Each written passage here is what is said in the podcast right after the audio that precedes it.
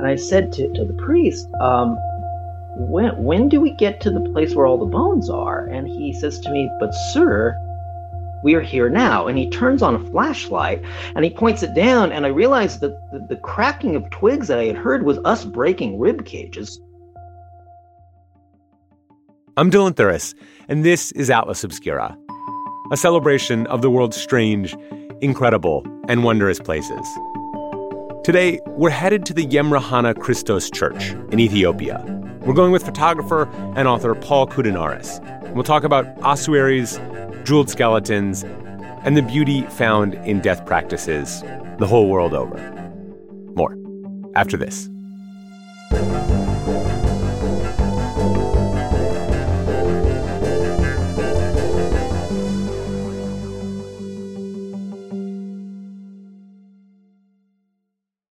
If you're looking for a place where the wide open skies and the towering mountains inspire you to find an untapped part of yourself, you might want to take a trip to Wyoming. It's a place where bold, curious spirits forge their own way on all types of adventures. There is no shortage of iconic, expansive landscapes out there. You can discover breathtaking hikes, stunning state parks, authentic Western culture, and other historic sites along with the tales of famous outlaws like Butch Cassidy and pioneers like Buffalo Bill Cody. The truth lies west. Discover yours at travelwyoming.com. Hear that? It's the call of the Crave. And when the Crave calls, you know what to do. Try the $5 bacon bundle because the only thing better than a White Castle slider is a White Castle slider topped with crispy hickory smoked bacon. So pick any two of either the bacon cheese slider, 1921 bacon cheese slider, or chicken bacon ranch slider. And also get a small fry for just $5 with the $5 bacon bundle. White Castle. Follow your crave.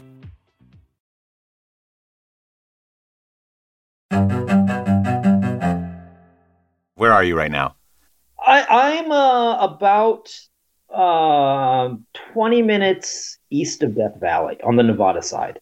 So pretty remote area. Yeah. Yeah, yeah, it is. Like I said, you know, I'd like to get back into a city at some point in time. Things just fell apart. That's Paul Koudounaris. He's a photographer and author. And for a good part of the pandemic, Paul has been living way out in Death Valley. It's it's really sparse out here. While he's been out there, Paul has been spending his time exploring the landscape. And by that, I mean going deep into old abandoned mines. I don't yeah. advise anyone ever does this as a hobby, but if you're, uh, it's kind of like, it's one of those things like jumping out of a plane. It yeah. may not be a good idea, but once people get started, they just don't want to stop. As he explores, Paul brings his camera and documents what he finds. Yeah, um, the weirdest thing I have found uh, was maybe a month ago. This deer had apparently gotten spooked and tried to jump through a glass window and got stuck in there and lacerated by the glass. And he was half inside, half outside, half flesh, half skeleton.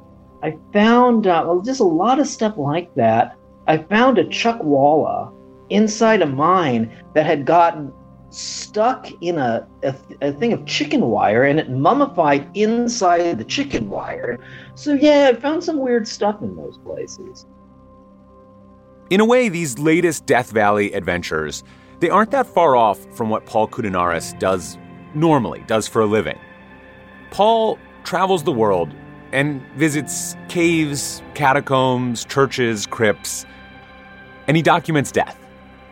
I have a PhD in art history, but my interest in art history has always been with the visual culture of the macabre and the occult and things of that nature.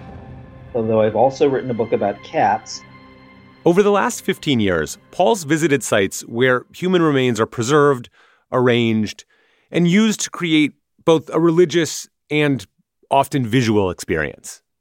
I'm most known for a series of three books about death Empire of Death, Heavenly Bodies, and Memento Mori, uh, where I traveled around first Europe and then around the rest of the world and took a look at sites that were decorated with human bones and human remains and tried to understand how the display of these things fit into the spiritual life and why it was an important part of people's visual culture in these various historical periods.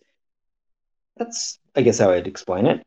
But the first time Paul came across one of these sites, he was on a trip to Ethiopia while he was still in grad school. When I was at UCLA, I was probably like the Fox Mulder of the art history department. You know, it's mm-hmm. like everybody else was working on, you know, Rembrandt. And I was like, no, I'd rather work on these old woodcuts about werewolves. On this trip through Ethiopia, Paul made a special visit to the church of Yemrehanna Kristos. It's a nearly thousand year old church built inside a cave, and it's one of Ethiopia's best preserved churches from the Aksumite Empire, named after the Zagwe priest king and saint Yemrehanna Kristos. Yemrehanna Kristos is he was a man and he was basically the St. Patrick of Ethiopia. He's hmm. the one who Christianized the country because they're Orthodox Christians mostly in that area. And he, the rumor is that when he died, he was buried in that cave. The church is is actually pretty good size, and the only way I can describe it is it kind of looks like a giant stone and wooden sandwich shoved inside the mouth of the hmm. cave. It's really wonderful. The climb up the mountain that holds the Yemrehanna Kristos Church is full of life. As you approach the entrance to the cave, there's green everywhere. There are vines hugging the entryway, juniper trees dot the mountainside. But once you step inside the cave, the green fades away. Nothing grows in there, it's dark, and all you can see is the church.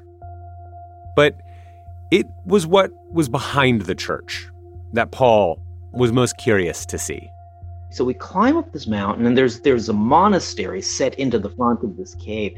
And so we get to the monastery, and there's still one priest who lives in there. And we talk to the priest, and the priest says, "Okay, sure, you know, I'll take you back, and we can look at, at the burial grounds." And so we're walking back there, and it's a cave, so it's very dark, pretty much pitch black. And I remember very distinctly as we were walking, you know, these sounds of these these twigs cracking under under my feet as we walked. And finally, I said to the guy, "This is very dark," and I didn't know if we were going to some place where there was light back there.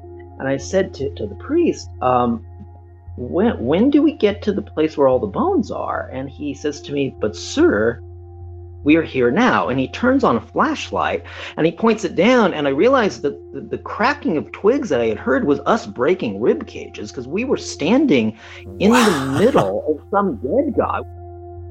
The Yemrehanna Kristos Church has attracted all kinds of people for nearly a thousand years. It brings religious pilgrims of all kind. But because many believe that the priest king Yemrehanna Kristos is himself buried there, it meant that this was a profoundly holy place and brought a very specific kind of religious seeker. If you were preparing to die, you would climb the mountain yourself. You'd oh, climb oh, wow. on your hands and knees wearing you would already be wearing a funeral shroud. You'd climb the mountain yourself, get to the cave, and crawl into the back of the cave and just lie down there and wait to die. The idea was, at least in theory, um, although you know it, it's a romantic story, so I don't know if it always worked out this way. But the idea, at least in theory, was by the time you know you had you had expended what was left of your vitality in the ascent, and by the time you got to the cave and laid down, you were prepared not just mentally but physically to die. This is what Paul had quite literally stumbled into the remains of nearly a thousand years of pilgrims leaving their bodies, their bones, in that cave behind the church.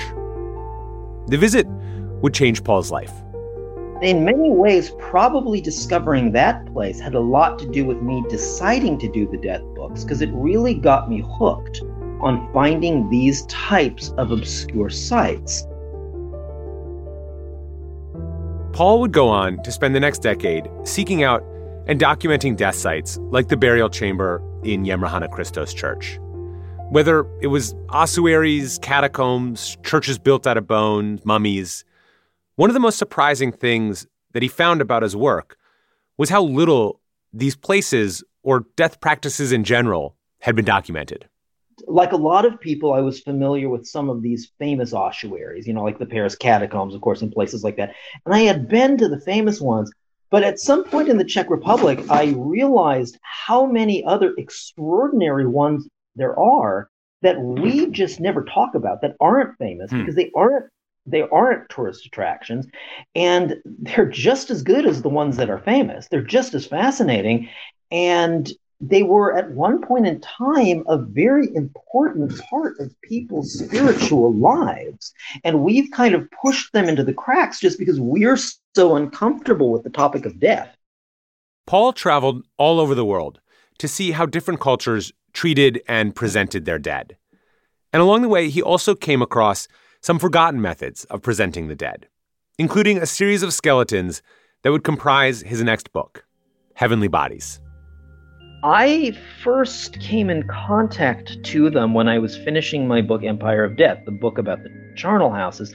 As I was working in Germany, every once in a while, when I was working on the charnel houses, um, I'd go into an old church and someone would take me into a crypt or some other place, and I would see kind of tucked away in a corner because a lot of them had been hidden in storage. I would see a skeleton completely covered in jewels, and then I would stop. Hmm. Like, well, wait, wait a minute. Let, let's, let's forget about the, the skulls and the bones for a second. I want to take some pictures of the skeleton covered in jewels. What's what's this guy doing? I need to know about this. Created during the Protestant Reformation, these immaculate, bedazzled skeletons were basically part of the Catholic Church's PR response back to Protestantism. Well, the Protestants were busy protesting the gilded churches and extravagances of Catholicism. The Catholic Church decided that they were going to flex back. So they dragged old skeletons out of Roman catacombs, declared them martyrs, and covered them in jewels jeweled knuckles, jeweled teeth, jewels stuck right into the eye sockets. They said, You want to see the glory of heaven? Take a look right here. It's kind of like it's kind of like Liberace's version of a morgue, and they're they're utterly glorious. After the Enlightenment, these bedazzled skeletons became something of an embarrassment for the churches, in part because most of the bones probably weren't the bones of martyrs, but just some random Roman fishermen. So they were destroyed or tucked away or forgotten. But Paul sought out every single one he could find. And one of them, a very famous one, is named St. Pancratius, and he's wearing this glorious suit of silver armor, and he's always been in the church in Wil, Switzerland. And I was talking to the priest in Wil when I went to take some photos of him, and I said to him, "So, you know, do you get people who um, who think it's kind kind of odd or you know off-putting to walk into a church and see this gigantic, you know, this full skeleton sitting there in a niche in a gleaming suit of armor, glaring at them?" And the priest said a great thing. He's like, actually, it's kind of helpful because it convinces the local heavy metal kids that going to church is cool. well, I would agree with that. I mean, it's the Venn diagram between Catholicism and heavy metal is occupied by these armored skeletons I, for sure. Yeah, he's at the center of that intersection. Yeah. Working so close to death so often, Paul has seen how different cultures perceive death. And while it's a taboo subject in Western culture, the opposite is true for most other places in the world. I like to refer to death as a border. Um, you know, it's kind of a border between two potential uh, social groups: the you know the dead group and the living group. and in in the USA, mostly and in Europe mostly that border is very very hard. You know, it's an impassable border and we're supposed to stay on our side. We're not really supposed to try to invoke the dead across it. To do so is kind of considered perverse or necromantic or something. But cross culturally and historically our version of that hard border is very very weird actually mm. because cross culturally and historically it's always been a very soft border. Even in cultures that weren't putting skulls in their home or weren't decorating places with skulls it's still often been a very soft border. Paul continues his photography work at the border between death and life and is working on a book about pet cemeteries. Since that first visit to Yemrehanna Kristos Church a theme's been woven through much of his work more than taking pictures of just elegant skeletons or telling stories about diving into unknown catacombs, it's been about blurring that hard border between death and life, and about giving these skeletons their proper due. The one thing that I would like for people to see, aside, of course, from being more comfortable, like everybody else who's working in a kind of death positive vein, we'd like people to be more comfortable with mortality and understand it not as a failure of the human body, but a natural function of life, you know, as a, as a transition rather than a terminus. But the one thing that, especially with the photography, that I would hope to accomplish is having people appreciate these sites. If they can't appreciate the spirituality of them, appreciate them as incredible works of art. Thank you so much to Paul Koudounaris for talking with me today. To see more of his work, check out his books Empire of Death, Heavenly Bodies, or Memento Mori. They're all super incredible. And if you want to uh, look a little bit more at his desert adventures, take a look at his Instagram at Hexenkult. That's H E X E N K U L T. I also want to give a special thanks to Guinevere Govea for all of her hard work on this episode.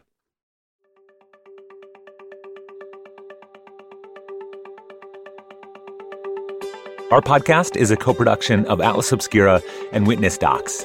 The production team includes Doug Baldinger, Chris Naka, Camille Stanley, Willis Ryder Arnold, Sarah Wyman, Manolo Morales, Tracy Samuelson, John Delore, Peter Clowney. Our technical director is Casey Holford.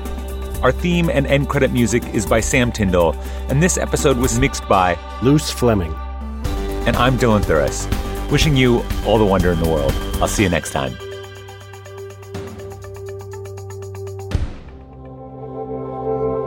Witness Docs from Stitcher.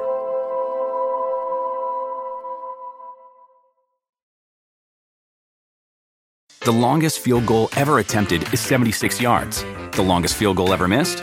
Also 76 yards. Why bring this up? Because knowing your limits matters, both when you're kicking a field goal and when you gamble. Betting more than you're comfortable with is like trying a 70 yard field goal, it probably won't go well. So set a limit when you gamble and stick to it. Want more helpful tips like this? Go to keepitfunohio.com for games, quizzes, and lots of ways to keep your gambling from getting out of hand. The world isn't wide enough for those with an insatiable desire for discovery. The all new 2024 Lincoln Nautilus Hybrid SUV offers the power and freedom to explore further and deeper than ever before. Intuitive, smart features ensure they are always connected to the road ahead. Inside, a thoughtfully designed cabin immerses you in a universe that is all your own. The larger than life panoramic display spans the entire width of the cabin. It's customizable and interactive. Drivers can even personalize their backgrounds with a series of nature inspired themes. This vehicle signals the arrival of an exciting new chapter for Lincoln. Discover more about the 2024 Lincoln Nautilus at Lincoln.com.